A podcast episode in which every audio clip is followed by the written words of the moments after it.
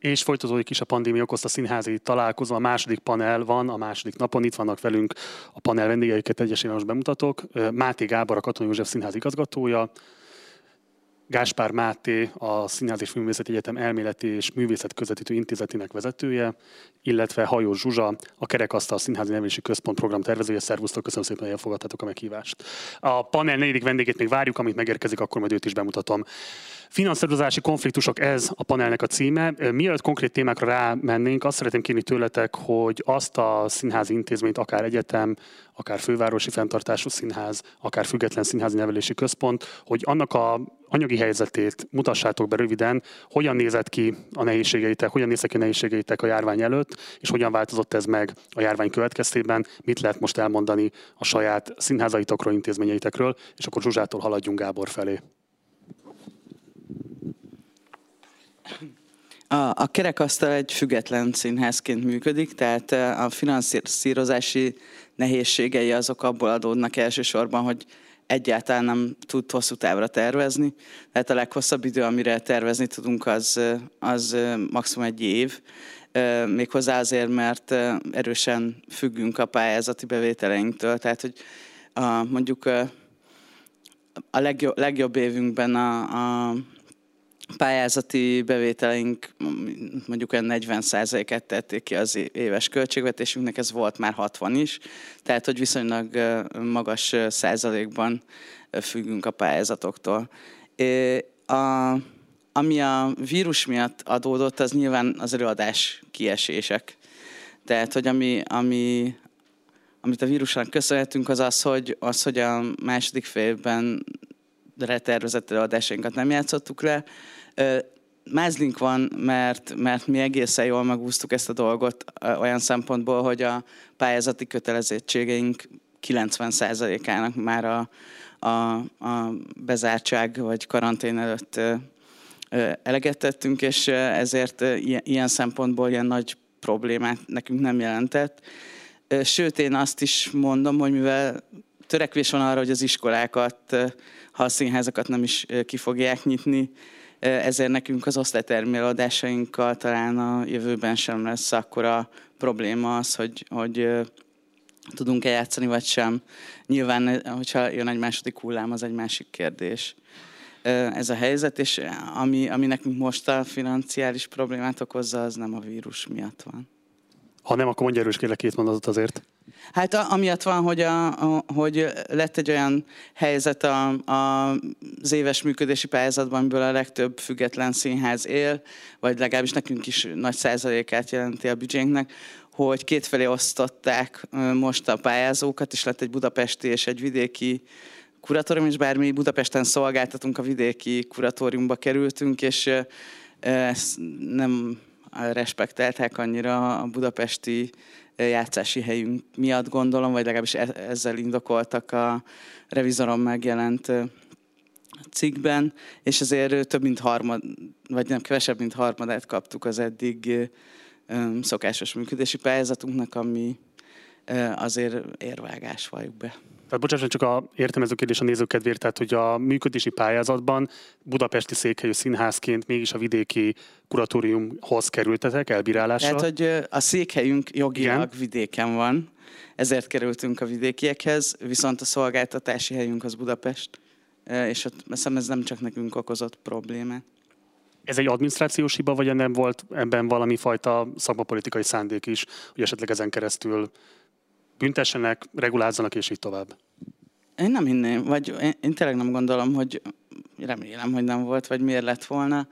Uh, inkább valami csökönyösség és ilyen nagyon hirtelenség lehetett ebben, hiszen a szakmai szervezetek jelezték előre, hogy ez nem egy jó döntés, így székhely szerint osztani ketté a, a színházakat. Uh, én, én mindig kap, kapkodást észlelek inkább, mert szóval nem volt végig gondolt. Szerintem már csak azért is gondolom ezt, mert maga a kuratórium is aztán ezt mondta, a vidéki kuratórium, hogy ez nem volt egy jó döntés. És egy záró kérdés, hogy a harmad akkora támogatás, mint amivel korábban számoltatok, az pontosan mit jelent? Tehát, hogy ez milyen működési változás fog eredményezni nálatok? Hát nyilván költségcsökkentéssel kezdtük a tervezést, miután az eredmények megjelentek. Egyrészt, másrészt meg nyilván igyekszünk. Szerencsére van időnk még, már a rendelkezésünkre álló források még egy darabig kitartanak, és, és hát nyilván próbálunk valahogyan pénzhez jutni. Köszönöm szépen, Máté!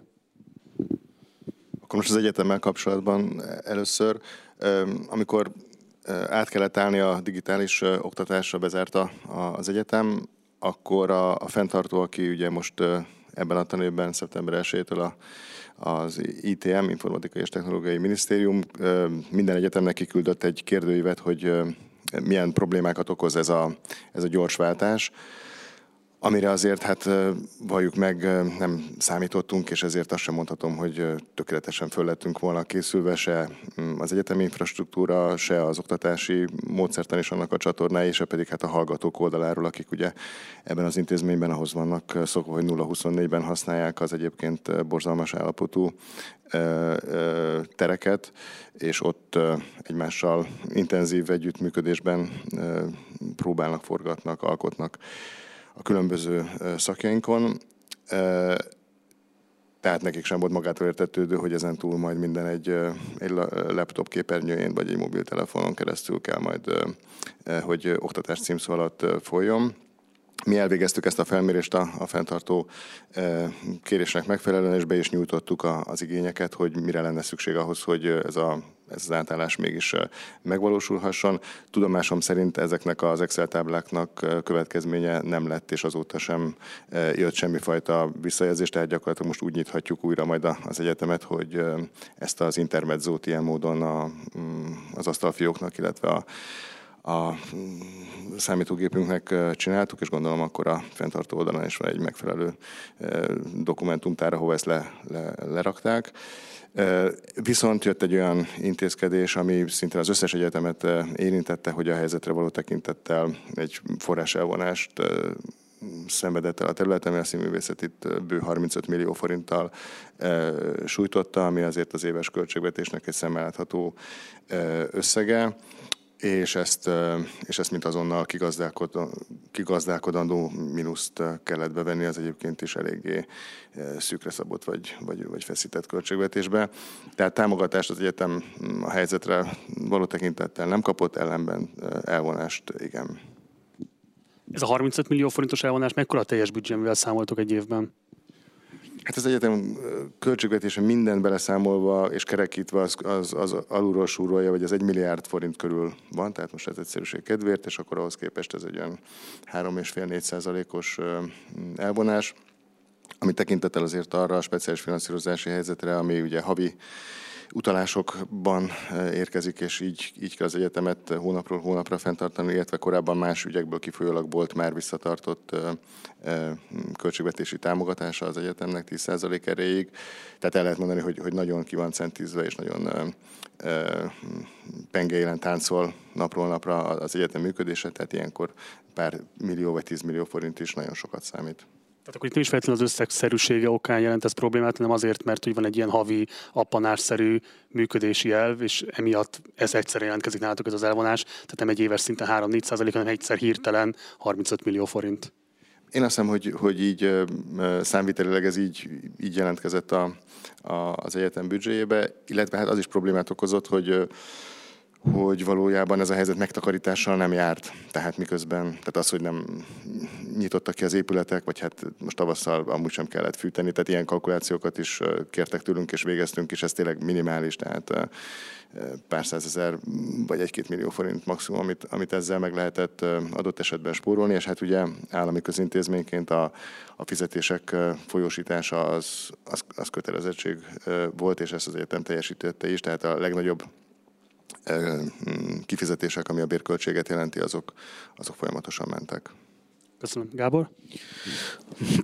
Katona József Színházban ugye eleve nem tudtuk, hogy, hogy mi fog velünk történni, illetve hát sejteni lehetett, hogy, hogy az állam kivonul, hogy mondjam, a finanszírozásból, és ezért a, mindjárt az első három produkciónkat megszorításokkal kellett kezdeni.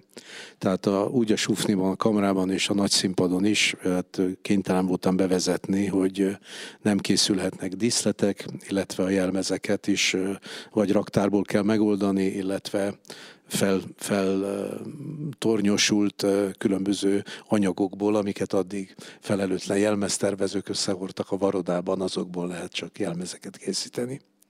Tehát tulajdonképpen megpróbáltuk a nullához közelíteni a, a, a produkciókkal járó kiadásokat. Ezt nagyon jól tettük, mert hogyha ez nem így történik, akkor valószínűleg már az első negyed évben nagy bajba kerülünk.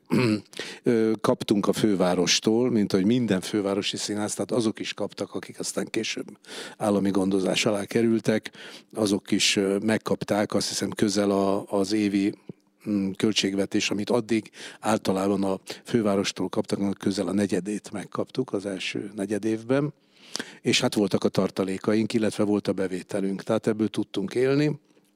Amikor jött a, a vírushelyzet, akkor hirtelen, hát nyilvánvaló lett, hogy, hogy nagyon nagy bevétel kiesés következik, amiben nagy szerencsénk volt, hogy a, elindult ez a mozgalom, hogy nem tudom mi volt a pontos neve, hogy ne, ne válts vissza jegyeket, és hát a mi, mi nézőink csodálatos gesztust tettek, mert 67%-át nem váltották vissza a megvásárolt jegyeknek, ami gyakorlatilag azt jelentette, mint hogyha még egy hónapig teljes teltházakkal játszanánk mind a három játszóhelyen.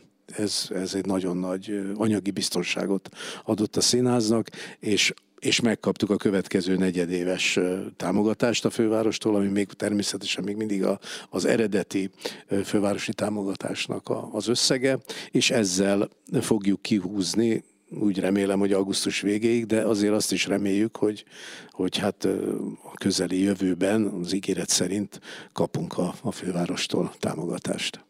Ugye a járvány előtt a fővárosi színházaknál két drámai finanszírozási átalakulás is végbe ment, kevesebb, mint fél év alatt. Mm, igazából érdemi egyeztetés nélkül. Ugye első a, a TAO kivezetés, amit Bodó Viktor már elnevezésében is kritizált az előző panelben, és akkor megállapodtunk abban, hogy akkor ilyen statáriális megszüntetés a helytálló jelzős szerkezet. De a lényeg az, hogy egy olyan finanszírozási mechanizmus, amire rászoktatták a színházi intézményeket az elmúlt tíz évben, az egyik napról a másikra megszűnt. Bár bevezették ezt az úgynevezett TAO támogatást, de ennek ugye nem lehet tudni, meddig marad meg, mint lehetőség, amivel számolhatnak az intézmények. Feltehetően ez idén volt először és utoljára, ráadásul az elosztásban is számos igazságtalanság eh, mutatkozott meg és ugye erre jött még rá a fővárosi színházak esetében az, hogy történt egy több színház esetében egy fenntartóváltás. Ugye most nem ült Novák János, aki be tudna erről számolni, mit jelent az, hogy korábbi fővárosi fenntartásból állami fenntartásba került egy színház. De látva egyébként a koronavírus járványhelyzetet feltehetően az, aki mondjuk inkább állami fenntartásban van, részben az államnak a forrásbősége miatt is, de feltehetően az esetlegesen politikailag kedvező pozíció miatt is valószínűleg biztonságosabb helyzetben van, mint a fővárosi fenntartásban lévő színházak ahol ugye napi szinten érkeznek azok a hírek, hogy az alapvető ellátásokra is egyre kevesebb, egyre kevesebb pénz jut. Tehát következő panelban, hogy érkezik Gyénémet Erzsébet hozzá ki, meg fogom tőle kérdezni, hogy számolnak-e például az, hogy az öt intézmény közül akármelyiknek is meg fogják vágni a büdzsét, vagy sem. Beszéljünk egy picit ezért most arról, hogy a koronavírus járvány előtti időszakban hogyan néztek ki ezek a legfontosabb konfliktusok, illetve akár csak a TAO kivezetése, akár ez a fenntartóváltás, és most maradjunk meg Budapesten belül, ne beszéljünk feltétlenül az országos helyzetről. Tehát, hogy Budapesten belül hogyan érintette ezt, a, ezt az intézményrendszert, és főként hogyan csatlakoztak ehhez a függetlenek, tehát akik már így is eddig folyamatosan részesei voltak azoknak a híreknek, vagy szereplői voltak azoknak a híreknek, hogy amikor a színházak világából valamilyen finanszírozási konfliktusról szólt, akkor a második szó mindig a függetlenek volt, hogy ebben a helyzetben, amikor alapvetően mindenki a nagyobb intézményekre koncentrált, egyébként mi történt a függetlenekkel, mi történt mondjuk adott esetben a kerekasztallal. Úgyhogy elsőként Máté téged kérnélek arra, hogy próbáld elmondani a általános helyzetet, és akkor utána kérem a, a Gábort is, a Zsuzsát, hogy a saját intézmények felől is ismertessék azt, hogy egyébként a járvány előtt ez a két változás, ez náluk hogyan csapódott le, ha Zsuzsa esetében egyáltalán lecsapódott bármilyen formában. Hát amit most így dióhéjban egy hosszú összetett mondatban összefoglaltál, azért az valóban másfél évnek a, története, hiszen ami a TAO körül történt, arról 2018 végén értesültünk, és a 2019-es évünket írta át. Erről külön adás készül, én most nem szeretném lelőni, a, a, leszpoilerezni az ott fel, felsorakoztatott számos meglepő és mulatságos történetet és anekdotát, amit ezzel kapcsolatban el tudtam már neked mondani. De a tréfát félretélve, mert egyáltalán nem mulatságos egyébként ez a helyzet, azt, azt, azt lehet mondani, hogy, hogy hát ez, ez teljesen egy új helyzet elé állította a, az érintetteket, tehát valamennyi szervezetet és, és intézményt is, de ami engem még most ennél is jobban érdekel, hogy egy teljesen új felhatalmazást adott a, a pénzosztó mm, szerveknek. Tehát a, a, és ezzel a felhatalmazással maximálisan éltek is. És szerintem van néhány olyan, olyan információ vagy, vagy tény, ami nem eléggé közismert ezzel kapcsolatban. Tehát a, a, az indoklása ennek a statáriális átalakításnak, ha ez korábban már így neveződött, az az volt, hogy hogy, a, hogy a, az ágazatba kerülő rendkívül nagy forrás, ugye egy éves szinten 35 milliárd forintról beszélünk, ezt egyébként még össze is lehet vetni az előbb az egyetem kapcsán említett összeggel, tehát 35 milliárd uh, forintot uh, uh, szakpolitikai és, és és a kulturális szférától elvárt hát a nemzeti identitás erősítéséhez kapcsolódó szolgálatok érdekében kell célzottabban és hatékonyabban elkölteni. Tehát ez volt a, a, a hivatalos indoklás, és ennek megfelelően is jelentek meg mindenféle pályázatok, ahol ez a nemzeti identitásnak való megfelelés, mint egy ilyen bónusz kérdés mindenhol ott szerepelt, és kellett hozzá igazolást adni. Azt szeretném ezzel kapcsolatban így statisztikailag elmondani, hogy ez a 35 milliárd forint, ez egy, ez egy egy, egy valójában egy, egy hamisított statisztikából származtatott adat, mert hogyha bárki bármikor megvizsgálta volna a TAO, a létező TAO rendszerben valóban színházi célokra, valóban színházi intézmények által elköltött összeget, akkor azt látta volna, hogy ez körülbelül éves szinten ennek a fele, tehát körülbelül 17-18, de mondjuk maximum 20 milliárd forint, ami valóban olyan célokat szolgáltató szervezeteknél landolt, akik hivatásszerűen és, és üzemszerűen előadó művészeti szolgáltatást végeznek. A, a többi része az kézen közön ilyen olyan módon, és erről sok oknyomozó anyagi született, elfolyatott, el, elsíbolt, átcsatornázott összeg volt akár Fekete Péter és, és, és csapata, akár egy kulturpolitikai hősként és egy megmentőként is vonulhatott volna be a, a, a magyar színház történetbe, hogyha, hogyha azt mondják, hogy itt mi ezt a mm, rosszul használt forrást most 35 milliárdban mégiscsak fixáljuk, tehát, ma, tehát nagyjából egy, egy duplázását, e, tehát egy, egy dupla forrást hozunk be a területre, és ezt valóban szakmai szempontok szerint és valóban e, megfelelő módon és tehát, tehát transzparensen és elvszerűen osztjuk szét. Én szerintem akkor nincs az a, nincs az a kritikus, aki, aki ne gyakorolt volna önkritikát, és, és, és hajtott volna fejet a, a, az intézkedések előtt. Bocsánat, csak... Közben érkezett Novák János. Tessék csak. Foglal helyet, kérlek. Te, ott a mikrofonod, és akkor Novák János a Báb Színház igazgatója. Máté kérek, Kolibri Színház. Bocsánat, elnézést, Kolibri Színház igazgatója, elnézést kérek. Fejezd be kérlek. De a... vagyok Báb Színház. Szóval... Meglepett a maszk igazából az van, hogy az, azzal nem is... tudtam hirtelen mit kezdeni, de akkor ezt így dolgoztam fel egy ilyen frajdi elszólással. Máté kérlek, hogy akkor folytasd. Oké, okay. tehát, tehát, de valóságban nem ez történt. Tehát valójában ez a, ez a rendszerbe pumpált bődületes mennyiségű pénz, ami arányaiban is és nominálisan is egy óriási, óriási összeg, ezt nem arra fordította a, a kulturális kormányzat, amire egyébként ő maga hangosan és dokumentáltan fordítani akarta. Valójában a, a, az év végére, tehát a tavalyi év végére szétosztott, centire szétosztott 35 milliárdnak csak kevesebb, mint az 50 a tehát az előbb is említett valóban a szférában valós felvevő kapacitásként és igényként jelentkező összeg az, ami, ami működési támogatásként az a különböző szervezetekhez, intézményekhez, függetlenekhez került.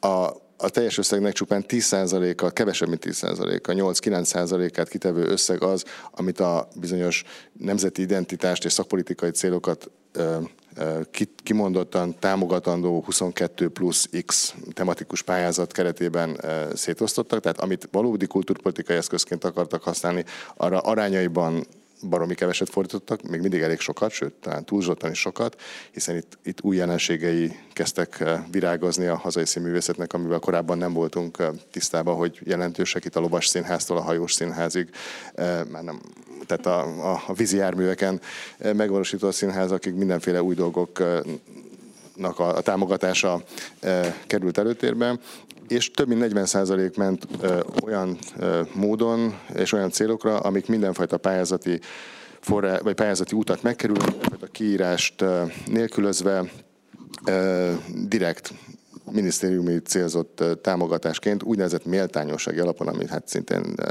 agyrém ma maga az elnevezés is, de hogy méltányossági alapon kerültek, milli, igen, igen, milliárdok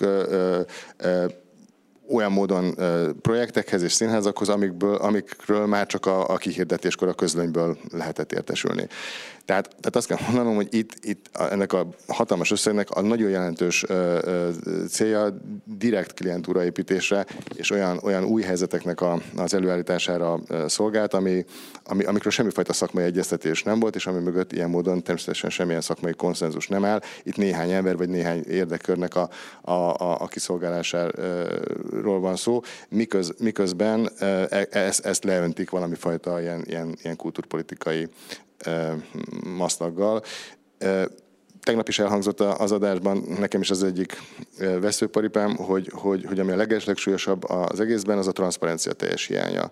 Tehát, tehát nem, hogy utólag, de, vagy nem, hogy előre, de még utólag sem értesülünk pontosan arról, hogy milyen milyen megfontolások alapján kik és hogyan döntenek ezekről a még egyszer mondom, óriási összegekről, és miközben a létező intézményrendszert mindenféle túlszabályozással, de hát erről majd az igazgató úrak tudnak jobban beszélni, a, a, a rendszerbe betett összegekhez képest szánalmasan pici pénzek törvényes felhasználására szorítják, egyébként jogosan, mert az intézmények ez a dolga. Ugyanezzel a gesztussal mindenfajta kontroll és, és, és szakmai validáció nélkül másokat elképesztő módon hasonló nagyságrendű 100 milliós milliárdos támogatásokkal hoznak helyzetbe, és ezért valójában senki nem vállalja a felelősséget, és ez a felelősség nem, nincs is számon kérve, és ezeknek a, a támogatásoknak az eredménye pedig legalábbis ahonnan én nézem a szakmát, egyáltalán nem látszik.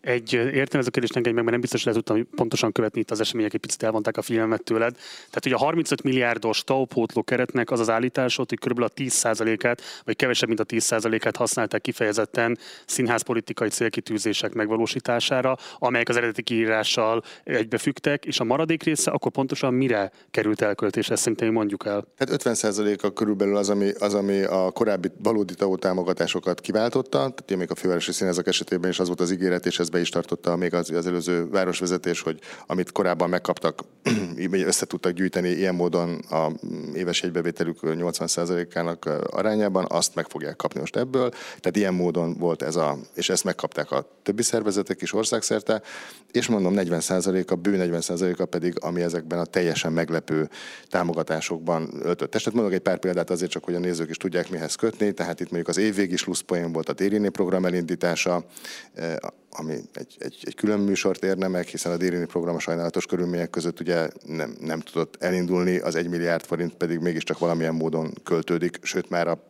pandémiás helyzet, tehát megelőző pályázati felhívásban is csak töredékét, tehát 4 vagy 500 millió forintra írta ki pályázatot, tehát már akkor fölmerült a kérdés, hogy a másik 500 milliót azt, azt, azt mondja, mire költi a, a Nemzeti Színház.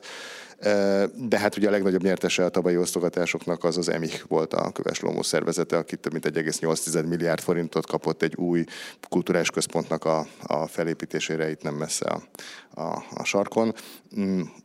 Minek, hogyan, azóta se tudjuk, és, és hát joggal kérdezheti minden becsületes színház csináló, hogy, hogy ezzel, ezzel vajon mennyire megy előbb a szekér. És csak egy picike dolgot szeretnék még hozzátenni, mert nyilván majd még erős később lesz szó, csak ne felejtsem el, ha már ilyen színműs pólóban ülök itt, hogy hogy, hogy ez az elosztás olyannyira szubjektív és olyannyira átláthatatlan és olyannyira számon kérhetetlen volt és van, hiszen folytatódik 2020-ban is, hogy a Színművészet Egyetemnek a különböző tematikus pályázatokra beadott 19 darab összesen 180 millió forint értékű pályázatából egy sem nyert, és a 180 millióból ilyen módon nulla forintot kapott az egyetem, ami egyébként ugye egy regisztrált előadó hely, és színháza van, és, és intenzív műsorpolitikát is, is visz, tehát forráshiányra hivatkozva le, le lett írva, tehát miközben mások milliárdokat kapnak, addig a Színművészeti Egyetem pont nulla forintot kapott, és az erre vonatkozó célzott és elég egyértelmű kérdéseinkre sem érkezett semmifajta indoklás. Akkor most Gáborhoz fordulok, és akkor kérem, hogy mondd el, hogy nálatok ezek a folyamatok hogyan csapódtak, és akkor utána János is becsatlakoztatom majd a beszélgetésbe, és utána Zsuzsánál lesz a szó.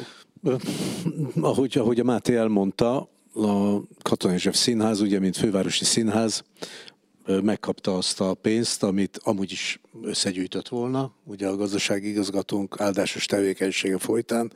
Tulajdonképpen ugye itt az volt a, a nagyon furcsa helyzet, hogy annak idején, amikor elkészültek ezek a TAU kivezetéssel kapcsolatos ügyek, akkor a akkori főpolgármestert, Tarlós Istvánt kihagyták ebből a megbeszélés sorozatból.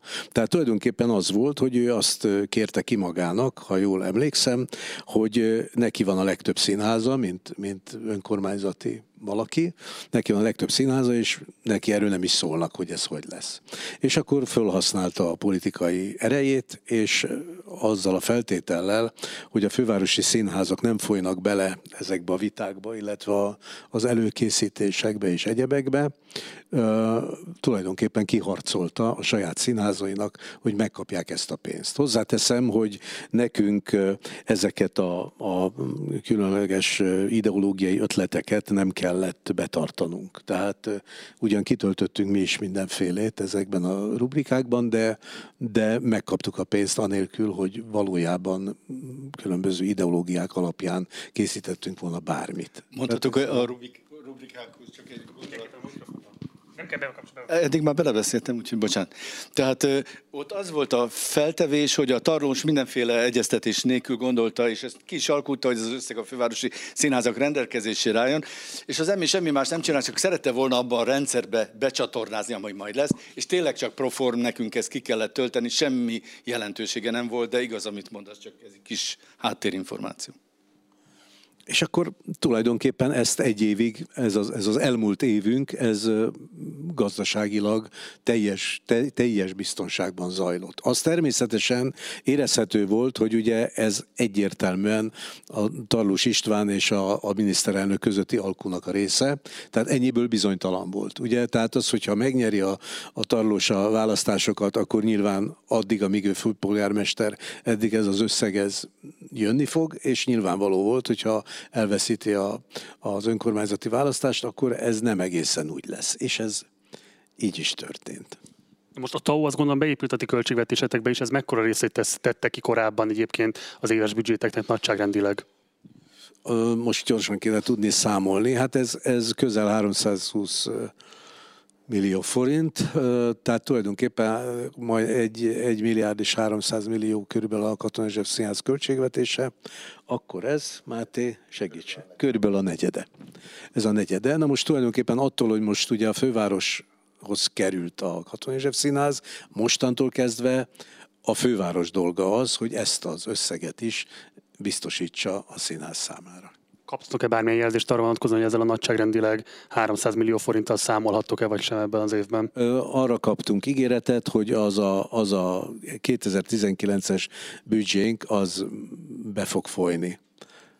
Ugyanúgy, mint 2019-ben. Ez az ígéret hogy a 2020-as büdzsétek be fog folyni? Nem, a 2019-es, tehát az a teljes összeg, ami az a bázis, az befolyik ebben az évben. És az az ígéret még a pandémia előtt, vagy már a közben hangzott el?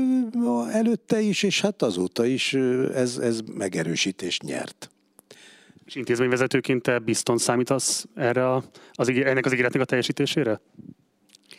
Nem tudom, hogy taktikusan mit érdemes ilyenkor mondani mint ahogy a kérdésben is érzek valamiféle különleges provokációt, azt gondolom, hogy, hogy hogy olvas, tehát olvasom az online felületeket, és olvasom a csatározást a főváros és a, az állam között, úgy érzem, hogy ez nem lesz egyszerű így, így tudnék diplomatikusan válaszolni. Jó, vissza fogok térni a kérdésre.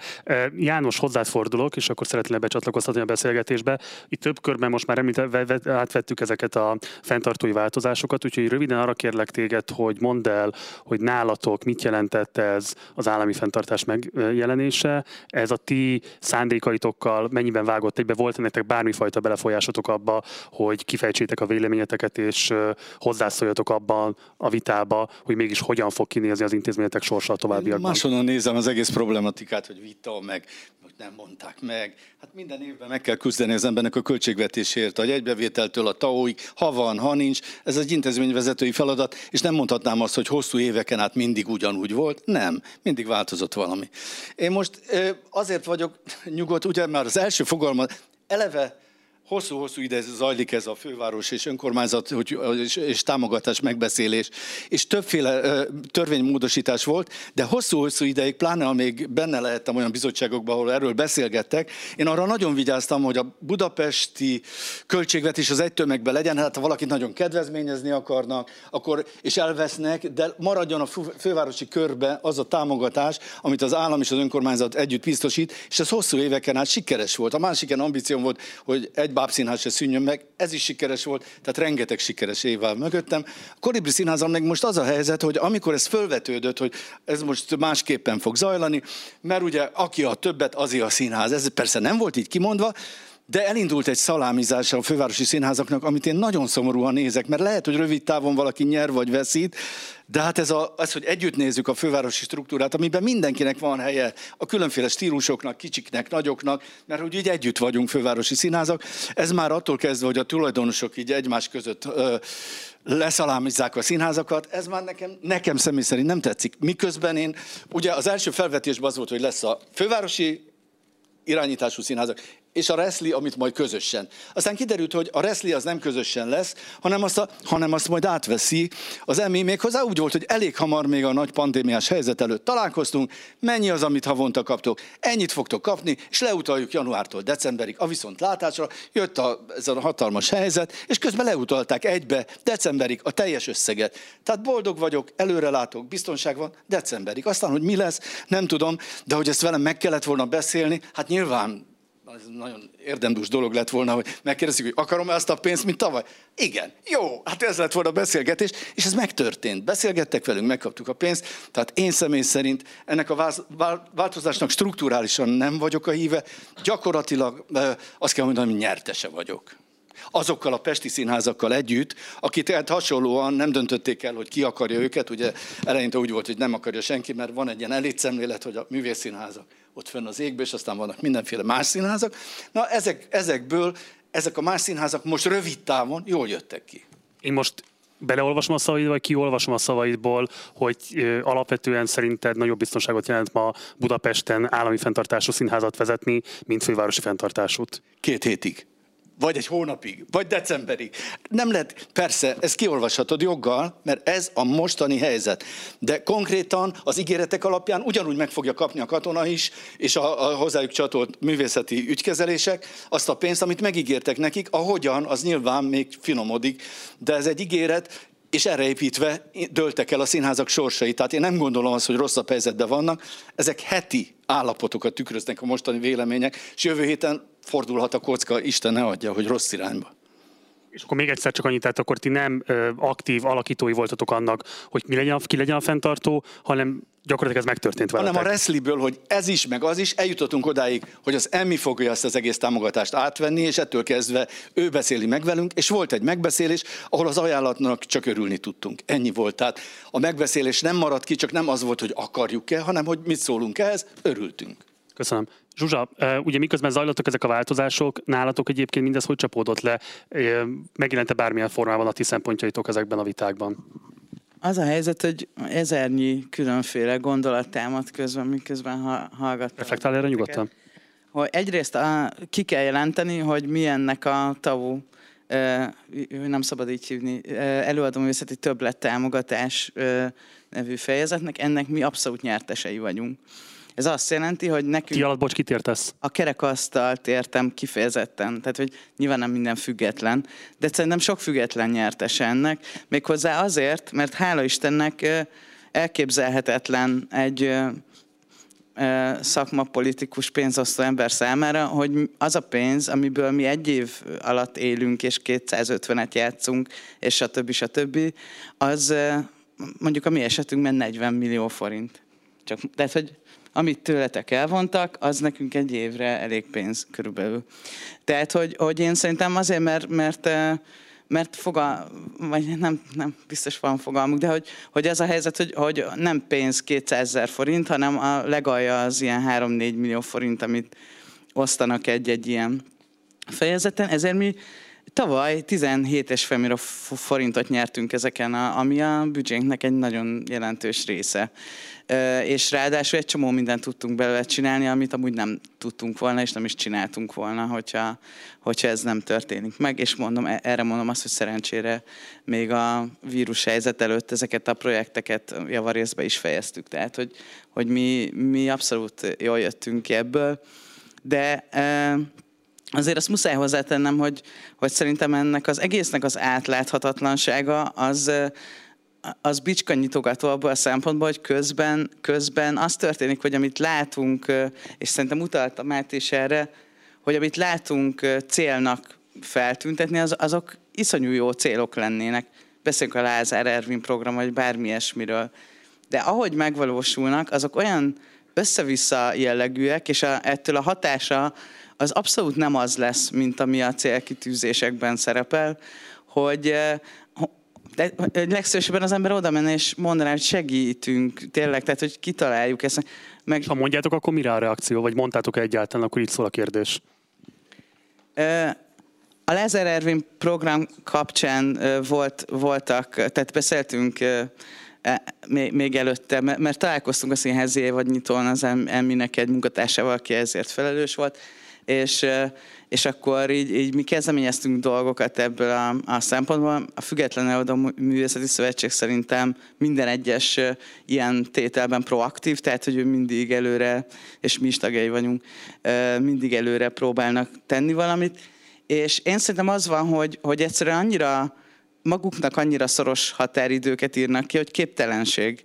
Érted, hogy, hogy nem is tudom, hogy mikor tudtak volna abban a két hónapban még egyeztetni a szakmával is. Tehát ugye én még csak azt se gondolom, hogy ez egy ilyen ellenségeskedése a szakmával szemben, hanem az van, hogy valamit kitalálnak, és iszonyú gyorsan meg akarják csinálni, és ez nem működik. Csak úgy, hogyha, hogyha butaságok történnek közben. Egy mondatot, mert Mátéhoz csatlakozni, és úgy is te fogsz beszélni, hogy alapvetően nincs olyan döntés, aminek csak kedvezményezetje van. Egy.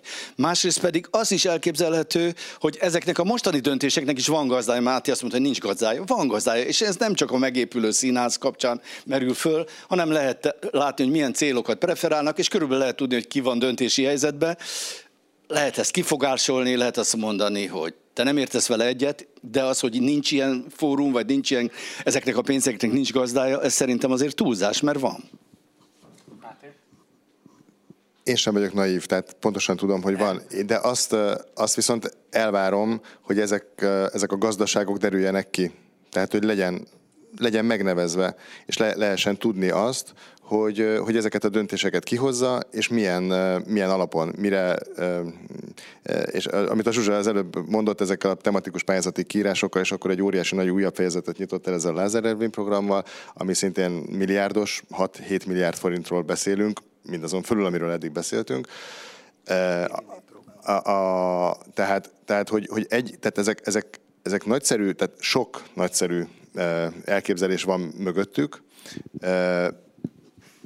a többségük meglehetősen pongyolán és szakmaiatlanul megfogalmazva, egyébként akár kiírás szintjén is. Tehát érződik, hogy van, van egy ötlet, de az ötletnek a már, a, már a megfogalmazása sem százas, és semmifajta olyan uh, alátámasztottsága nincsen, ami azt uh, uh, mutatná ki a, a szakmabelieknek vagy a laikus érdeklődőknek, hogy ennek az ötletnek az itt és most felvetése és az ilyen és olyan összegekkel való megtámogatottsága indokolt, időszerű, és hogy annak a hatásai, amit ki kellene valamilyen módon tűzni, mit várunk el tőle, az elérhető és, és alátámasztott. Tehát ha pályázati technikákról beszélünk, akkor a minimális pályázati elvárásoknak sem felelnek meg ezek a, ezek a, a kiosztások. Természetesen felhasználói oldalról ezek óriási nagy lehetőségek, és az, hogy 30 különböző témában pályázhatok, és bármi eszünkbe jut, akkor, akkor ide is beadhatom, oda is beadhatom, és össze tudok szedni százezreket, milliókat. Ez, ez felhasználói oldalról nagyon jó, és ezt ezt, ezt föl is használja a magyar előadó művészeti szféra, és tegye is, hát ez, a, ez, ez így van jól.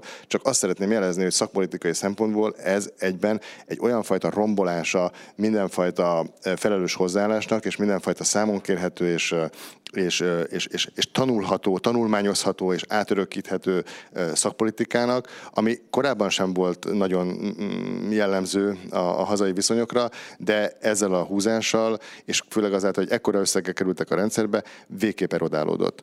És akkor egy, egy mondat még csak a Lázár programhoz meg, hogy szóltak-e. Én magam személyesen, ugye a Színház és Filmszeti Egyetem az egyetlen olyan felsőoktatási intézmény Magyarországon, ahol művészet közvetítést egyetemi szinten oktatnak, drámainstruktorképzést képzésnek hívják, én vagyok az egyik osztályvezetője ennek a, ennek a képzésnek, és ilyen minőségemben felhatalmazva éreztem magam, amikor a Lázár program csodálatos célkitűzéseit olvastam a, a sajtóba, és értesültem arról, hogy micsoda szakember hiány van, hogy ezt a programot a befogadó intézmények szakszerűen tudják lebonyolítani, hogy leveleket írtam, és több levelet írtam sorba, és nagyon udvarias leveleket a, a gazdáinak a programnak, mert annak utána lehetett nézni, hogy egyrészt a Nemzeti Művelődési Intézet felügyeli ezt a programot egy, egy megnevezett igazgatónővel, illetve Budapesten a fővárosi nagy cirkusz van megbízva azzal, hogy a fiataloknak a, az előadóművészeti épülését szolgálja. Mindkét intézmény igazgatóját többször levélben kerestem, és felajánlottam az ingyenes szolgálatainkat, hogy a nálunk képzett fiatal szakemberek, illetve a nálunk oktató eh, tanárok ebbe a programba szívesen becsatlakoznának, eh, még válaszra sem méltattak, és szerintem ez nem azért van, mert, mert nem találták meg a felhívást. De ezt nem mint Gáspár Máté színházi szakember, hanem Gáspár Máté az SFE képviselő hivatalos megkeresője küldted nekik, és semmi válasz nem érkezett. Így van. Tehát az intézményt utasították el. János. Én egy, egymondatos hozzászólásokkal elnézés. De alapvetően itt azért egy dolgot érteni kell, hogy ezek az új ötletek, amiknek most a kontrolljára te kifogásokat jogosan többnyire tettél, ezek nem veszélyeztetik az alaptevékenység támogatását. Tehát ezeket nem úgy hozták létre, hogy jó, oda majd többet adunk, még nem tudjuk hogyan és kinek, de hát majd meglátjuk, hogy mennyit adunk a kőszínházaknak, azokat majd támogassa jobban az ön. Szóval nem volt ilyen. Itt a, végül is a kőszínházak dolga rendben van az eddigi támogatások rendben van, és ez nagyon komoly pluszösszegek jöttek ebbe az egész előadó művészeti körbe, amire hát sok ötlet van, és hát még nem alakult ki száz százalékig, de, de nem veszélyeztette az alaptámogatásokat, és ez nagyon fontos. De bocsáss meg, te is azért úgy fogalmazol, hogy ez egy feltételes módban van téve. Hát én azért, mert nem láttam még tökéletes rendszert. Olyan rendszert még nem láttam, aminek mindenki örül, amiket a Máté fölvet az ő nézőpontjából megalapozottak. Én nem tudok ehhez csatlakozni, mert én azt a nézőpontot kell képviseljem, ami a Kolibri Színház jövőjét szolgálja, az rendben van. Um, akarsz hozzászólni, vagy akkor mehetünk a következő kérdésre? Nem. Jó, mert hogy én azt érzem, hogy olyan kérdést táncolunk most körbe, járunk körbe, miszerint van egy ilyen rendkívül mérgező um, megosztottság, kifejezetten pártpolitikai megosztottság, kiélezettség a színház szakmán belül, és ez nem egy szakmapolitikai kiélezettség, hanem kifejezetten pártpolitikai kiélezettség, és ezt szeretném megkülönböztetni, mert szerintem külön, mert ez egy fontos különbségtétel. És hogy szerintem sem a Katonai Színháznak, sem a Kolibri Színháznak nem az ön definíciója az, hogy kormányzati lenne, vagy ellenzéki lenne, de azzal, hogy az egységes fenntartói rendszert megbontották a fővárosban, így ráadásul kiemelten jelentőségteljes választás után, ahol történt egy ellenzéki áttörés, nyilvánvalóan ezzel kialakult kialakult egy olyasfajta helyzet, mondom még egyszer függetlenül az intézmények és annak vezetőinek öndefiníciójától, hogy most vannak kormányzati intézmények és vannak ellenzéki intézmények. Ti ezt a saját működésetekben hogyan élitek meg? Ez, ennek a következményei hogyan hatnak a ti gondolkodásotokra, intézményvezetői működésetekre? Kezd Gábor. Hát elég pontosan vázoltad a helyzetet.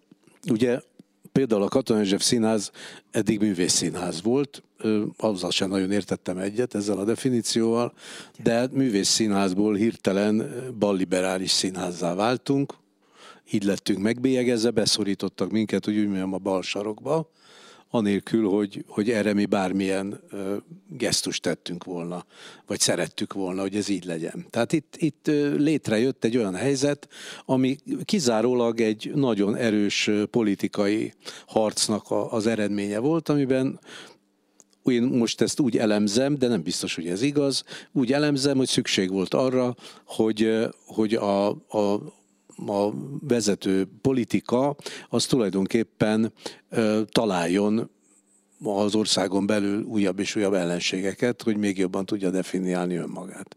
Én ezt így, így elemzem, és ebbe nagyon nagy szerencsétlenségünkre mi ebbe belesodródtunk. Mi, mi, mi kritikus színházat csinálunk, de minden minden pillanatban tulajdonképpen ellenzéki színház vagyunk, minden politikai szituációban. Mert szerintem ez a dolga a színháznak.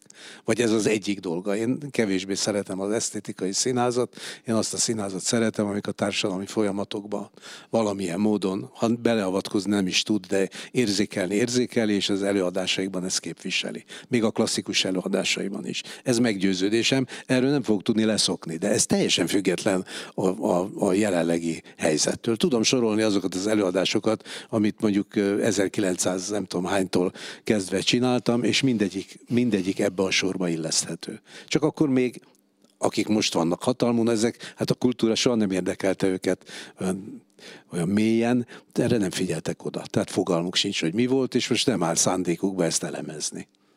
Amikor ez a fenntartóváltás lezajlott, te mitől féltél jobban, mitől tartottál jobban? Ettől a pártpolitikai bélyektől, vagy a finanszírozási bizonytalanságoktól, amit akár egyik, akár másik fenntartó jelenthet a színház működésére nézve? Én őszintén szólva szinte válteszként ezt mindenfajta szegletét ennek láttam. Azt nem gondoltam volna, hogy egyértelműen a katona majdnem mint egy, mint egy ellenzéki párt fog szerepelni. Erre nem gondoltam. Tehát ilyen, ilyen mélyre nem gondoltam, hogy süllyed az egész szituáció, de kénytelen voltam ezt ész, észlelni tavaly novemberben, hogy úgy néz ki, hogy mint hogyha mi egy ilyen gyűjtőpárt lennénk a, a, a kormánypárt ellenében, de ez egy korán sem igaz természetesen. Tehát ez erre van szükség, úgy látszik a mai politikai helyzetben.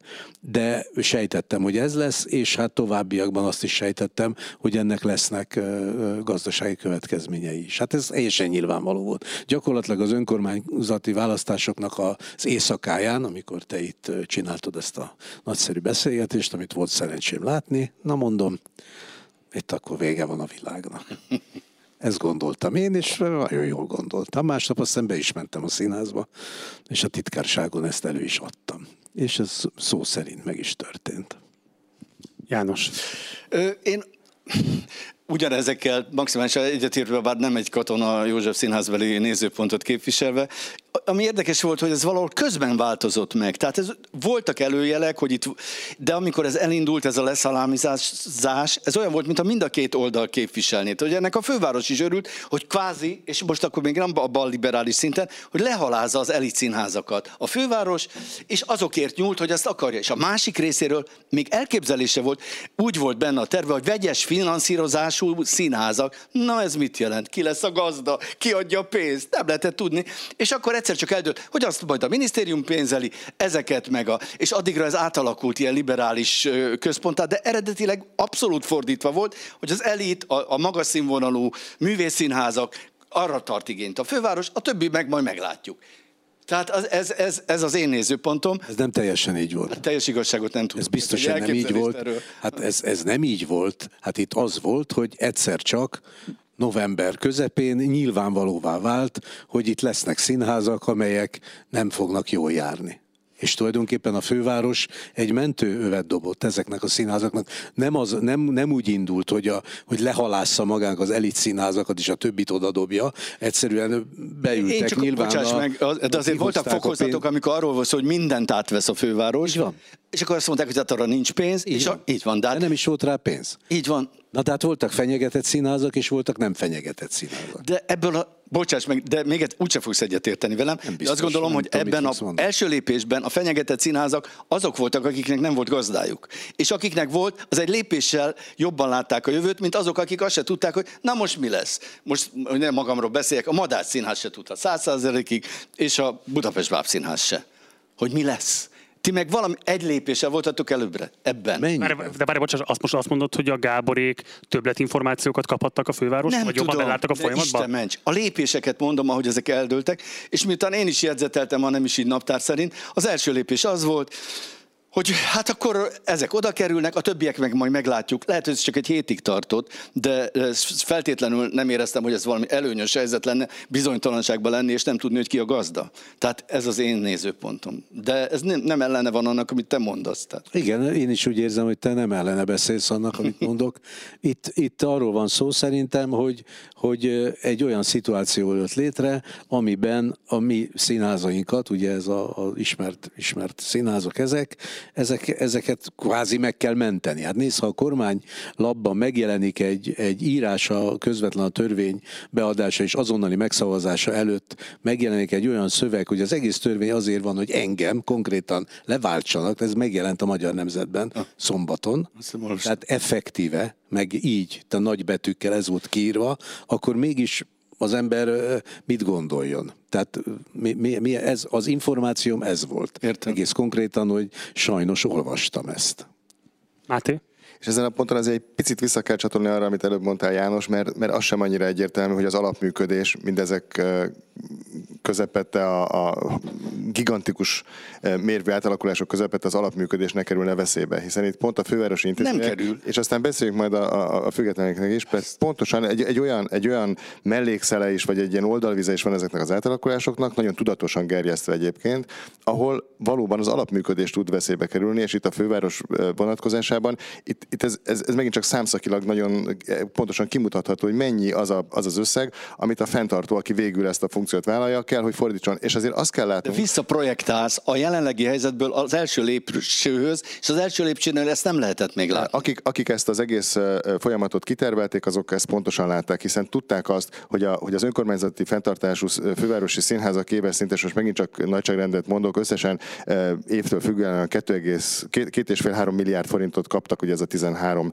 fővárosi fenntartású színház. Hogyha ebből a, ebből a 13 fővárosi fenntartású színháznak a kétharmadát átveszi, átveszi az emmi, akkor azt jelenti, hogy ő ezzel megint csak nagyságrendileg mondom, körülbelül másfél-két milliárd forintnyi plusz terhet vállal be, ami a az a hapsidőzsi, ami, amiről az előbb is beszéltünk, közepette, apró pénz, semmi. Tehát az eminek semmiből nem áll ilyen nagyvonalúnak lenni és felelős fenntartóként dolgozni a színházaiban, hogy már előre odaadja az egész évet, hiszen ez apró pénz, mondom még egyszer. Miközben egy olyan fővárosnak, akiről olvasjuk a híreket, és tudjuk, hogy milyen anyagi helyzetben van egyébként is, és még, még kerül, a, a saját kontójára vállalt négy-öt intézménynek a teljes fenntartása, tehát amit az állam, az, az, az, az egy, egy-két milliárd forintnak is a pluszként bevállalása, már az is egy nagyon jelentős, tehát arányában sokkal jelentősebb teher, plusz idevéve azt, és ezt még csak szeretném hozzátenni, hogy ezek a fővárosi színházak, ahogy a Gábor elmondja, már eleve azzal számolnak, és ezt más színházigazgatótól is hallottam,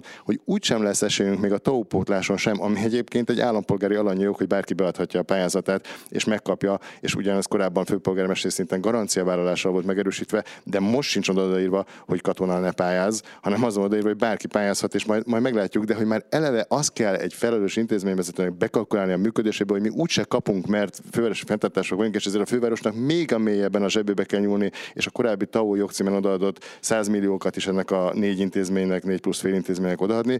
Ez, ez már egyrészt, tehát egyrészt egy plusz teher, másrészt pedig megint egy olyan szakmapolitikai nonsens, amit azok, akik ezt a helyzetet kitalálták és fenntartják, pontosan számolnak, és ne haragudjatok, egyszerűen fogalmazva, röhögnek a markukba, hogy, hogy, hogy, hogy, ez, hogy ezen túráztatják az önkormányzatot és, a, és az önkormányzati fenntartású dolgokat is. És szerintem ez, erre muszáj rá, rávilágítanunk, mert ez igenis alapműködést érintő dolgok, pár száz millió, 320 millió, miközben csak lovas színházra 600 millió forint megy. És én, és én akkor itt viszont megint csak arra a szintre szeretném emelni a, a, a diskurzust, hogy minden potenciájával és, és, és szórakoztatóipari, vagy bármilyen, vagy nemzeti identitást erősítő jellegével együtt is, vajon ebben a mostani helyzetben az, hogy 600 milliót adunk lovasszínházra, és, és, és 320-at pedig nem adunk a katonának esetlegesen, hogyha tényleg nem tudni ki, és nem tudni, hogyan dönt arról, hogy, hogy hiába adta be a tópótló pályázatát, akkor ez vajon a nemzeti kultúra szempontjából milyen szaldót mutat? De olyan remek összeesküvés elméleteket szősz össze egy pillanat alatt, ami eléggé hiteles a mából nézve.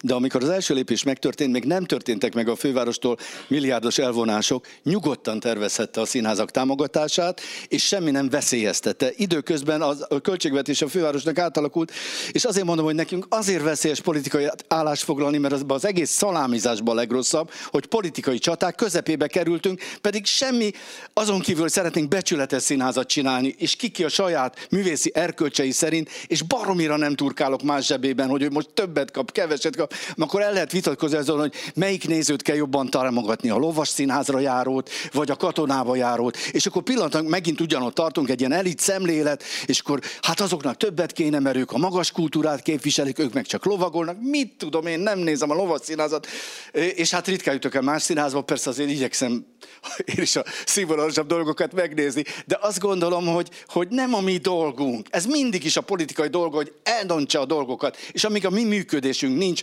korlátozva, tehát nem szabják meg, hogy milyen darabokat játszunk. Amíg megkapjuk a költségvetésünket, tudjuk a társulatot tartani, addig örülni kell minden napnak, amit töltettünk el, és ezek az összes esküvés elméletek ellen, persze nagyon jó, hogy egy ilyen világosan látó ember, mint te, ezeket így elmondja, de ezeket úgy te látod, és nem minden ponton igazak. De például mi az, amivel nem volt igazán mondjuk a Máté? Az, hogy azt veti föl most, ami az eddigi történésekből levonható. De amikor ezek eldőltek, ezek a történések még nem történtek meg, és akkor kell az összeesküvés elmélet, hogy de ők már előre látták és röhögtek a markukba. Nem hiszem. É, bocsánat, és ha ez az eleme nem is igaz egyébként, akkor következményben mégiscsak uh, helytálló a Mátinak a diagnózis. Minden évben meg kell küzdenünk a költségvetésért. Mióta, most már lassan 30 éve vagyok színházigazgató, nem volt olyan rendszer, és nem volt olyan politikai állapot, amikor évad végén meg kell kérdezni, hogy nagy, akkor hol állunk, mit kapunk, mehet tovább. Minden alkalommal ez a dolog nem az első szinten dől el, mert nem a legfontosabb a kultúra, hanem amikor úgy elosztják a pénzeket, akkor hát akkor maradjon, nem maradjon. Bocsánat, itt a Máté nem arról beszélt, hogy forráshiány lép és emiatt esetlegesen több lett terheket kell vállalni a színháznak. fordítottam le hanem pont arról beszél, hogy forrásbőség van, és egyébként pártpolitikai szempontrendszer érvényesül az elosztási prioritások kialakítása során. Én még csak ezt sem mondtam egyébként, és csak a jegyzőkönyv uh, hitelessége miatt, az, az, az, tehát, hogy ez, ezt is visszautasítom, és még azt is szeretném a, a jegyzőkönyvből kivenni az összeesküvés elmélet szót. Ez, ez, nem, ez, nem, ez, ez lehet, hogy úgy tetszik, ez a magyar színházi szakmának egyébként egy nagyon komoly problémája, amit ti csak átörökítettetek János, és majd a következő nemzedéknek kell ezzel leszámolnia, mi szerint, mi, mi szerint ők már számolnak. Oké, okay, rendben van, hát akkor majd reméljük valaki azért majd talpó marad a végén, de hogy, de hogy amikor elemzéseket próbálunk meg, és összefüggéseket e, előtte, utána és közben végig gondolni és kimutatni, azokat ne összeesküvés elméleteknek gondoljuk, hanem, hanem szakpolitikai elemzéseknek, és igenis legyen meg a kreditje minden oldalon, és nem csak a kreditje, hanem a felelőssége annak, hogy, hogy, hogy ilyen teóriákkal előálljanak. Az én mondandómnak az, az volt az egyetlen uh, uh, üzenete talán, hogy én fájdalmasan hiányolom az ilyen típusú elemzéseknek a nyilvánosságra hozatalát azoknak a részéről, akik ezek fölött az irgalmatlan összegek fölött diszponálnak. És én nagyon szívesen hoznék ki másfajta összefüggéseket információhiány birtokában, hogyha egy, ahogy az elején is elmondtam, egy nagyjából duplázódó ágazati finanszírozás mellett a, a, a szektor meghatározó, hagyományosan meghatározó szereplőinek nem az egyik hónapról másikra, vagy az egyik évadról a másikra való túlélésért kéne harcolniuk, hanem legalább gesztus szinten, legalább olyan szinten, ahogy egy főpolgármesteri alkú azt nekik biztosította, minimális forrásbővüléssel számíthatnának, és akkor közben nem sajnálnak a lovas színház virágzását sem. Két dolgot vonnék össze, vissza az összeesküvés elméletet, ezt csak úgy bedobtam, és lám hatott. A másik a szakpolitika, ami teljesen érthető, hogy ez egy szakpolitika mentén folyik, de mi nem szakpolitikákat gyártunk, hanem előadásokat. És egyet meg kell, hogy mondjam, és itt a 30 éves gyakorlatom, hogy bárki bármit ígért eddig, mindig az, az éves költségvetéshez kellett igazítani a színházi költségvetést is, és először létre kellett jöjjön a fővárosi költségvetés, az állami költségvetés, és abból vonták le, hogy mi az, amit folytathatunk, mi az, amit megkaphatunk, illetve hogy a forrás bővülésbe jutunk de hogy azt évente megtárgyalásra kerül, és mi is könyörögtünk, hogy legalább három évre lehetne előre látni, kettőre nem, egyre lehet, évad végén kezdődik minden előről. De ez hosszú idő óta végül is a működésünket nem veszélyeztette, tehát ezek a szakpolitikai működések úgy zajlottak le, hogy többnyire el tudtuk fogadni a végeredményt. Én legalábbis ezt most tényleg a saját nevembe beszélek. Hogyha jól értem, igazából azt mondod, János, hogy nagyjából belefáradtatok, hogy elfogadtátok azt, hogy nem lehetséges, vagy, vagy azért, mert nincsen szakmai fellépés, egységes fellépés, vagy pedig azért, mert, mert túl erős a politikai oldal, hogy létezzenek ágazati fellépések, és ezért minden intézmény saját magának járja ki, amit kiképes járni, és elszenvedi egyébként a döntések következményeit. Én könnyen beszélek, egy marginális területen vagyok hosszú-hosszú ideje, ez a gyerekszínház.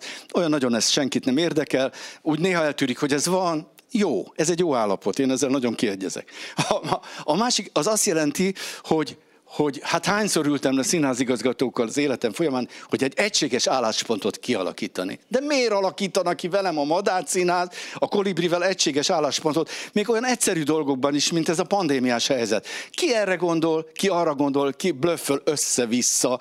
Én meg eléggé átlátom a dolgot azért, mert valaki érintett a körünkbe, és az minden tud erről. Tehát ezek a tesztek, a távolságtartás. Hát ez, nézel tévét, bekapcsolod mondjuk a, a metzót, és nézed, hogy hogy játszik a, a berlini filharmonikusok üres ház előtt, betartva egymástól a, elől, hátul, jobbra-balra a két méteres távolságot, úgyhogy még a karmester sem merte átlépni, hanem így kívülről ment föl, zseniális koncertet produkáltak, végül meghajoltak az üres színház előtt.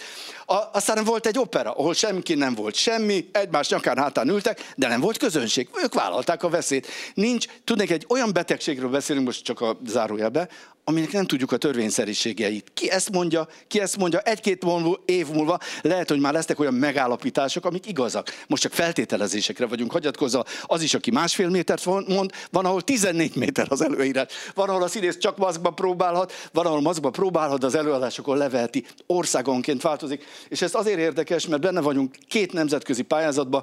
Épp a héten nyolc színházal, ilyen nyolc órás beszélgetést mondtuk el, és teljesen más a helyzet. Angliában azt mondták, hogy nagyon-nagyon nagyon jó lesz, ha jövő karácsonykor játszhatnak. Ugyanezt mondták az olaszok is, hogy még egy régióba se léphetnek át, és ők pedig utazó színház végük van. De vannak olyan helyzetek, ahol ebben az országos összefogásban, ahol teljesen más szempontokat képviselnek. Magyarul, és amikor minket kérdeznek, hogy egységes álláspont, kivel? A felnőttekkel? Amikor hozzánk gyerekeket hoznak, addigra az már eldőlt, hogy az iskolák mit engedélyeznek, majd nekünk ahhoz kell alkalmazkodni, hogy a száz százalékük be tudjuk tartani. Bármi lesz az előírás augusztusban. Tehát az egységes álláspont azt jelenti, hogy beszélgessünk egymásról, és ez nagyon fontos. Jó, azt hiszem, hogy lehetőségekhez képest beazonosítottuk azokat a finanszírozási konfliktusokat, amelyek a járvány kitörése előtt feszítették a színházi szakmát. Beszéljünk egy picit arról, hogy most egyébként látva a járvány eddigi terjedését, látva azt, hogy hogyan számol a kormányzat a korlátozások feloldásával, ki hogyan készül az őszi évaddal kapcsolatban, és mit jelent ez finanszírozási oldalról. Tehát egyébként itt az elmúlt másfél napban lefolytatott beszélgetések alapján elég egyértelmű a képlet. Itt nem feltétlenül a járványveszély vagy a járványi szempontok alapján kell gondolkozni az intézmények nyitvatartásáról, a közönségforgalmi helyzetekről, hanem egész egyszerűen muszáj kinyitni a színházi intézményeket, mert forrásbőség ide vagy oda konkrétan az előadóművészek megélhetésére nincsen már nagy tartalék a rendszer egészében, sőt mondjuk a függetlenek esetében kifejezetten kriminális állapotokról számoltak be, akik itt voltak nálunk. Tehát, hogy egyszerűen muszáj játszani, máskülönben nem fognak tudni megélni ezek az emberek. Nálatok hogyan jelentkeznek ezek a kérdések, és akkor Zsuzsát nagyon régóta csöndbe vagy, úgyhogy hozzád fordulok. Mennyiben kényszer az újranyitás, hogyan terveztek? Ugye itt is nálatok is alapvetően gyerekek azok, akikkel foglalkoztok. Ti mikor kezditek el az évadot, ha elkezditek egyáltalán? Hát akkor kezdjük el az évadot, amikor lehet. Az, az van, hogy hogy én szerintem e, muszáj úgy terveznünk, mint hogyha el tudna indulni az évad, mert különben nem tudjuk leszervezni se az iskolákat, se, tehát se az osztályokat, akiknek játszunk, e, se pedig a, a vendégművészeinket. Tehát most úgy csinálunk, és tudom, az előző beszélgetésben hallottam, hogy e, talán a Krisztál, vagy nem is tudom, valamelyikük mondta, hogy, hogy ez botorság, de nem lehet más csinálni, mert fogalmunk sincs, hogy, hogy mi fog történni. Tehát vagy én, én ezt gondolom, tehát hogy alternatívákat is tervezünk nyilvánvalóan, tehát hogy mi van ha, és ezzel foglalkozunk, ez egy, ez egy központi szakmai kérdés, de egyelőre muszáj úgy terveznünk, mint hogyha elindulna az évad. És mondom nekünk abból a szempontból mázlink van, hogy, hogy vannak sulikba vihető eladásaink, tehát hogy magától a helyszíntől nem biztos, hogy annyira függünk ellentétben egy csomó másik független színháza, akik ráadásul sokkal kisebb terekben játszanak, sokkal közelebb ülnek egymáshoz a nézők, ezt mindenki tapasztalta, tehát ha bármilyen korlátozás ezzel kapcsolatban jön, akkor ez a függetleneket szerintem durván fogja érinteni.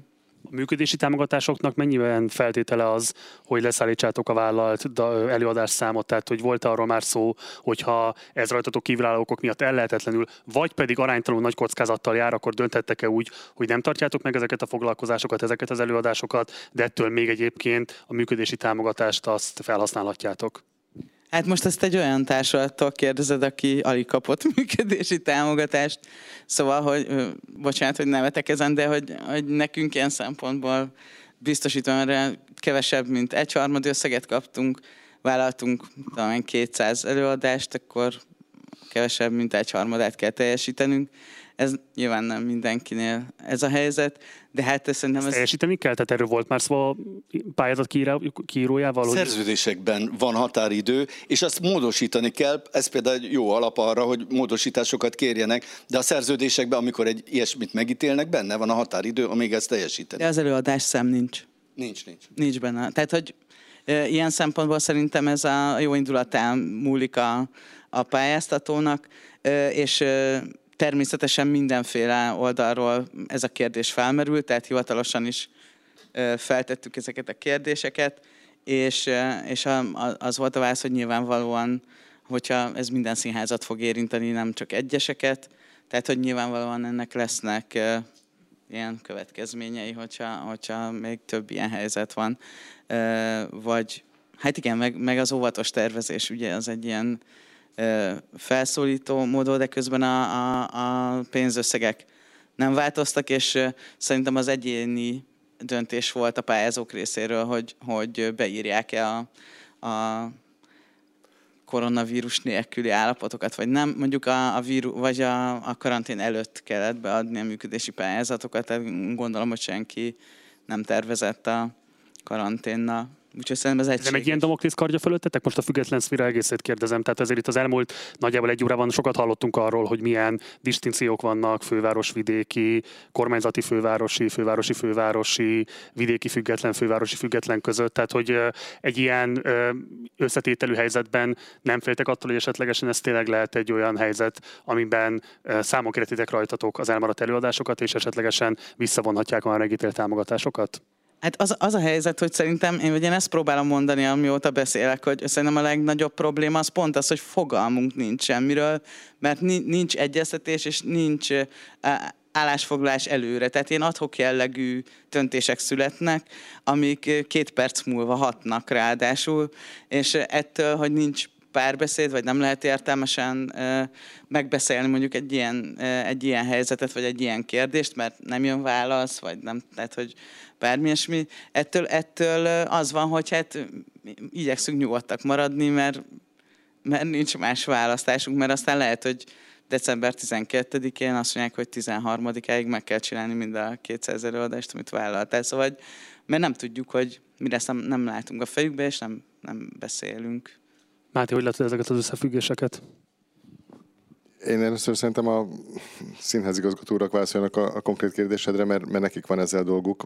Te mondjuk kifejezetten a tanítványaidnál találkozol ezzel a feszültséggel? Tehát az, hogy ők mondjuk most kezdenék el a pályán a munkájukat. Nyilván egyrészt az van, hogy ezt nehezen lehet most megkezdeni a pandémia okán, de hogy az is biztos, hogyha levonul a pandémia és újra nyithatnak a színházak, feltétlenül nem lesz az első szempontok között az, hogy pályakezdőket mondjuk adott esetben foglalkoztassanak ezek az intézmények vagy csoportok. Tehát, hogy mondjuk az egyetemen belül hogyan jelentkezik ez az egész feszültség? Hát uh, nyilván ma pályakezdő színházművésznek vagy, vagy művészetközvetítőnek lenni nehéz, mint ahogy azt hiszem, hogy az egész munkaerőpiaci helyzet még egy jó ideig nagyon problematikus lesz. És, és nyilván az intézmények pedig a, a bizonytalanságaik miatt még az eddiginél is óvatosabban fognak alkalmazni. Én nagyon boldog vagyok, hogy például az egyik mostani végzett hallgatónkat a Báb Színház felvette, tehát én azt gondolom, hogy az olyan, olyan színházi műhelyek, ahol, ahol van tiszta szakmai program, és, és látnak maguk előtt mindenek ellenére egy olyan programot, egy olyan perspektívát, amihez szükségük van fiatal munkatársakra, azok, azok fognak továbbra is nyitottak lesznek, és talán még erőn felül is meg fogják próbálni őket a pályára segíteni.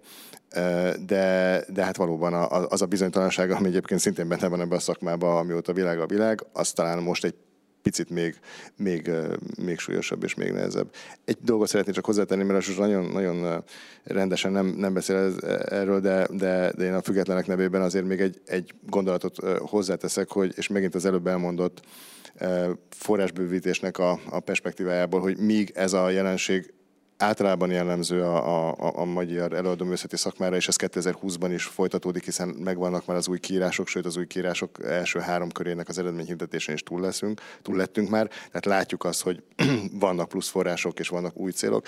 Ekközben pont ez a nagyon fontos terület e, ebből nem, nem részesült. Tehát pont addig megy az elképzelés a kultúrpolitika oldalára, oldaláról, hogy ne csináljunk olyat, amiben egyértelműen bele lehet kötni, és amire rá lehet bizonyítani, hogy itt valami fajta koncepciózus leszámolás van, de semmifajta gesztus nem, nem gyakoroltak. Annak irányába, hogy ezeknek az alkotóknak, szabadúszó művészeknek, ahogy tegnap Szabba Ágnes fogalmazott, az élete könnyebb legyen, leszámítva azokat a gesztusokat, és ezek is nagyon ügyes gesztusok, amik olyan létező intézményrendszereken, sőt, hát nevezzük meg a Nemzeti Színház és egyéb nemzetstratégiai csúcsintézményeken keresztül forrás továbbosztásnak a, a, a gyakorlatát ültetik el, ami pedig hát nagyon sok szempontból megkérdezhető és problematikus, és hát biztos ti is olvastátok, de akkor a nézőknek is még egy, egy, egy ilyen újabb információ, hogy, hogy természetesen a kormány most arra büszke, hogy egy héttel ezelőtt újabb több mint 5 milliárd forintot eh, szavazott meg a kulturális ágazat járvány okozta nehézségeinek eh, áthidalására, ami megint egy brutális összeg, sosem volt, tehát 5 milliárd forintból csodákat lehet csinálni,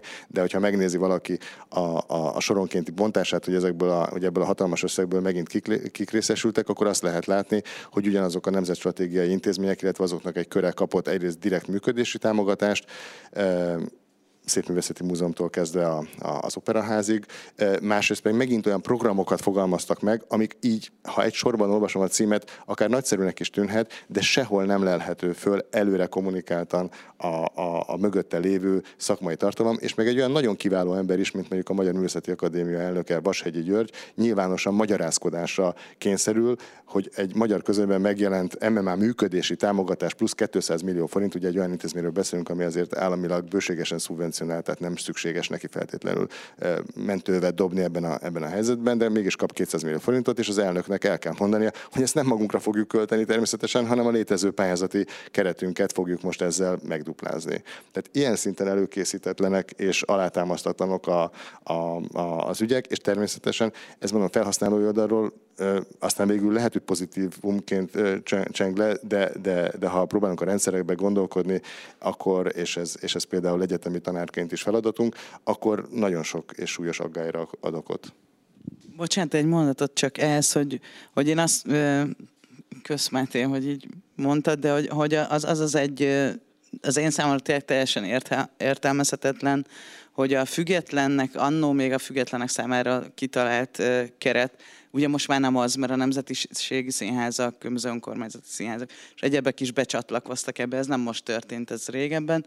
De hogy e, itt a, a vidéki kuratórium döntésénél az történt, hogy a, a színház egyes kategória, ami főleg a, a független ö, ö, színház, sőt, hát ott a kísérletező jellegű független társadalmiak hatásos, vagy hatásosnak vélt, innovatív ö, színházak vannak, és abból a keretből, tehát ami ott meg van határozva ezeknek a, a színházaknak, ebből a színház kettő kategóriába, akik a, a helyi érdekeltségű, inkább szórakoztató jellegű színházak, áttettek nem sok, 13 millió forintot, ha jól emlékszem, nem akarok butaságot mondani, ami szerintem amióta ez a független színházi keret van, mindig fordítva szokott történni, tehát, hogy, hogy, hogyha koncepciót keresünk a függetlenek ellen, azt hiszem, ezt kérdezted, Marci, akkor, akkor emögött lehet ilyeneket látni.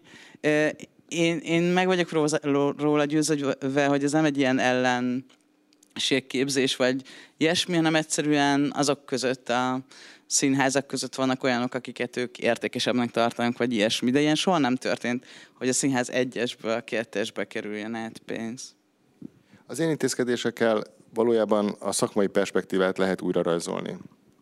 És ezt kell ezekből ki, kiolvasnunk. Tehát, hogyha innovatív, társadalmilag hasznos, független színházi tevékenységre évek óta csak ugyanannyi vagy egyre kevesebb pénz jut, és még az olyan kiváló alkotók is, mint, mint mondjuk Pintér Béla megszorításokkal szembesül évről évre, és nem pedig annak a lehetőségével, hogy kibontakoztathassa a, a, a művészetét, és a, ami, ami azért a magyar kultúrában eléggé jelentős és egyedülálló, akkor, és ezzel szemben mondjuk azt látjuk, hogy, hogy 600, csak maradjak ennél az egy példánál, és ezt metaforaként használom hangsúlyozottan, tehát semmi bajom a, a, a lovakkal és a lovas színészekkel, de hogy ezzel szemben azt látjuk, hogy most hirtelen lett a semmiből 600 millió lovas színházra, akkor igenis elgondolkodnak az emberek, hogy érdemese 30, max 35 millió és szívnom, mint egy, egy független társulatot fenntartó egyébként a évtizedek óta a pályán teljesítő független színház csináló, vagy pedig nyergeljek át a, a lovas színházra, ahol lehet, hogy az első pályázatomon meg fogom kapni a dupláját annak az összegnek, amit egyébként ugyanez a kormányzat az elmúlt évtizedes tevékenységemet honorálja. Gábor. Hát, nagyon fontosnak tartom egyrészt az, hogy legyen valamiféle egységesség a színházak között. Fogunk is erre vonatkozóan, hogyha már megjön az a központi valami, amitől fogjuk tudni, hogy mikor indíthatnak a színházak, akkor le fogunk ülni, ez már meg, még nem szerveztük meg, de ez így lesz. Csak azért Milyen is utal, a fővárosi színházakat érinti. De természetesen be fogjuk vonni a vidékieket, már Béres Attilával már beszéltünk is erről, tehát biztos, hogy lesz itt valami egységesség, vagy törekvés az egységességre. Tehát az egy nagyon nagy probléma, hogy én látom, és megpróbálom röviden mondani, hogy ugye itt minden színház igazgató a teltházakban érdekelt, ugye? Tehát nagyon furcsa azt kimondani, ugye, hogy a többiek azt mondják, hogy teltház, és akkor én azt mondom, hogy én nem szeretnék teltházat, mert én óvatos vagyok. Én ugyanakkor azt gondolom, hogy vagy legalábbis a, a Katonai Színházban az első két hónapban egy, egy óvatos műsor indul el. Tehát eleve hoztam egy olyan döntést, hogy csak olyan darabokat játszunk, amely kis személyzetű. Tehát eleve úgy kalkulálok, hogy nem lesz teltház nem csak úgy nem lesz teltház, hogy, hogy nem jönnek el, vagy bizalmatlanok a nézők, hanem azt is feltételezem, hogy talán nem is ülhetnek szorosan egymás mellett. Vagy hogy hogy jönnek be, stb. Tehát mindenféle ilyen, ilyen gondolatom azért van nekem erről, és ilyen szempontból úgy gondolom, hogy az első két hónap egy óvatos indítás, tehát nem játszunk minden nap, olyan darabokat játszunk, amiben kevés színész játszik, stb. Tehát, tehát és olyanokat, amelyekben nem csődöl be a színház. Ugye? Tehát itt arra van szó, hogy én mínusz nem produkálhatok, tehát muszáj úgy kisakkoznom az egész első két hónapot, hogy legalább nullára ki tudjuk hozni magunkat. Tehát ez egy, ez egy alapelképzelés. Ugyanúgy, mint az, hogy, hogy hogy próbáljuk majd beengedni a nézőket, mit találunk ki a nézőtéren. Van az egyik darabot rendező rendezővel, például arról beszélgetek, aki panaszolta, hogy azért jobb szeretne a kamera helyett inkább a nagy színpadon játszani, annak például azt mondtam, hogy most itt a nagy lehetőség, hogy a kamerát tulajdonképpen nagy színpadnak használd, mert alig fognak ülni a nézőtéren, tehát az is lehet, hogy lesz egy olyan előadásunk, és én ezt fogom, errefele nyomom az illető rendezőt, hogy úgy találja ki a teret, hogy, hogy szinte ne is legyen sok néző, furcsa módon. Tehát, mert az egy különlegesség. Tehát én szerintem itt ennek meg kell felelnünk. Én szerintem minden ugye mindent kompromisszummal oldunk meg a színházban. A rendezés maga az a kompromisszum művészete. Tehát mindig kiderül, hogy valamit nem lehet. Egy színész nem ér rá, akkor ki kell tenni. Másik az már kompromisszum, mert nem azt a szereposztást csinálod, amit szerettél volna, hanem és akkor elkanyarodsz máshova. Most ez egy olyan helyzet, amiben nekünk vonzó dolgokat kell föltalálni. Tehát egy olyan, olyan valamire, én olyan valamire készülök, amiben majd a néző azt fogja mondani, hogy, hogy azért is jó volt elmenni a katonába, mert ott most egészen más dolog történt, mint ami szokott. Tehát, hogy a nézőnek jó legyen, tehát ne az legyen, hogy én most csökkentett, csökkentett néző üzemmódban voltam ott, hanem szinte, szinte egy nagy dolognak kell, hogy tör, az, az fogja érezni, hogy vele valami nagyon különleges és nagy dolog történt, mert ő így látott egy előadást, és majd évek múlva is erre fog emlékezni. Szóval szerintem érdemes ilyen irányokban gondolkodni, és hát természetesen én a magam részéről ezt nagyon komolyan veszem. Tehát én nem gondolom azt, hogy ez tőlünk függ. Tehát itt, itt sajnos egy, egy olyan valami diktál, amihez képes nekünk tényleg, tényleg szinte minden héten mást kell gondolnunk. Hát nem tudom, hanyadik variációt gondoljuk el, hogy hogy kell a színházat kinyitni például. Tehát...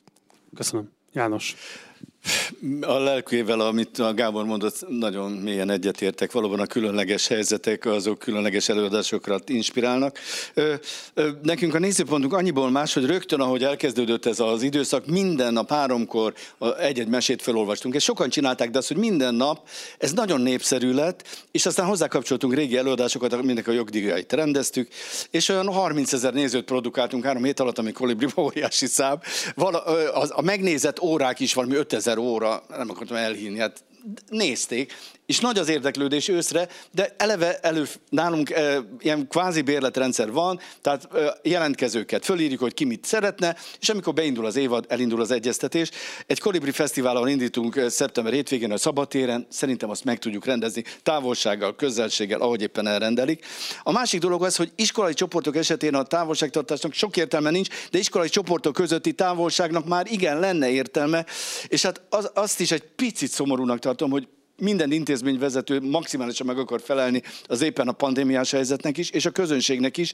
És ahogy látom, Nyugat-Európában ezek a szűkített nézőterek úgy indulnak, hogy azokat a kiesett székeket azonnal pótolja az állam, hiszen nem gondolja azt, hogy egy berlini ö, ö, ö, operában kikazdálkathatóak az egyharmad házra hozott döntések. Tehát azt megkapják szponzorációba.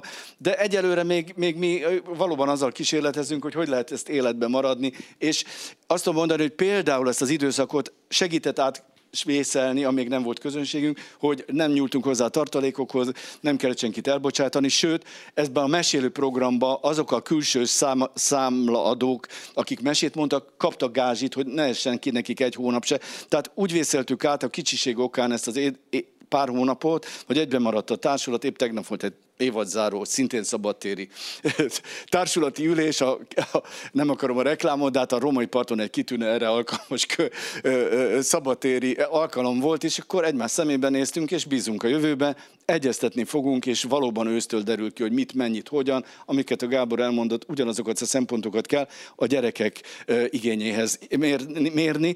A mi kamara színházainkban, ez nagyon, mondjuk inkább szobaszínházat, ez talán úgy reálisabb, 50 ember tud leülni, ha annak a kétharmadát leveszem, akkor kb. hatan lesznek a nézőtéren, és körülbelül tizen a színpadon, ez nem biztos, hogy vállalható, de ott is van lehetőség lévén, hogy párnákon ülnek, hogy másképp elhelyezkedni, mint hétköznap szoktak. Tehát minden megoldás első valóban a mi felelősségünk, hogy semmi olyan helyzetet ne hozzunk létre, ahol a járványt elindíthatja, a fertőzést elindíthatja valami. Köszönjük szépen. Nyilván rengeteg kitárgyalatlan téma maradt még, de eddig tartott most a műsoridőn. Köszönöm szépen Novák Jánosnak, a Kolibri színházigazgatójának. Köszönöm szépen Máté Gábornak, a Katonai József színházigazgatójának, Gáspár Mátinek, az SFE elméleti és művészet közvetítő intézetének vezetőjének, illetve Hajó Zsuzsának, a Kerekasztal Színházi Nevelési Központ programtervezőjének a részvételt. Egy rövid leállási 10 perces szünet után pedig folytatódik a pandémia okozta színházi találkozó. Érkeznek hozzánk Génémet Erzsébet, a főváros humán területekért felelős főpolgármester helyettese, Zubek Adrián, a FESZ volt elnöke, illetve Barda Beáta, a Trafó Kortás Művészetek Házának ügyvezetője, akikkel nagyjából ugyanezt a kérdést fogjuk majd folytatni az állami versus fővárosi fenntartású színházak helyzetét Budapest fővárosában. Nagyjából 10 perc múlva kezdünk.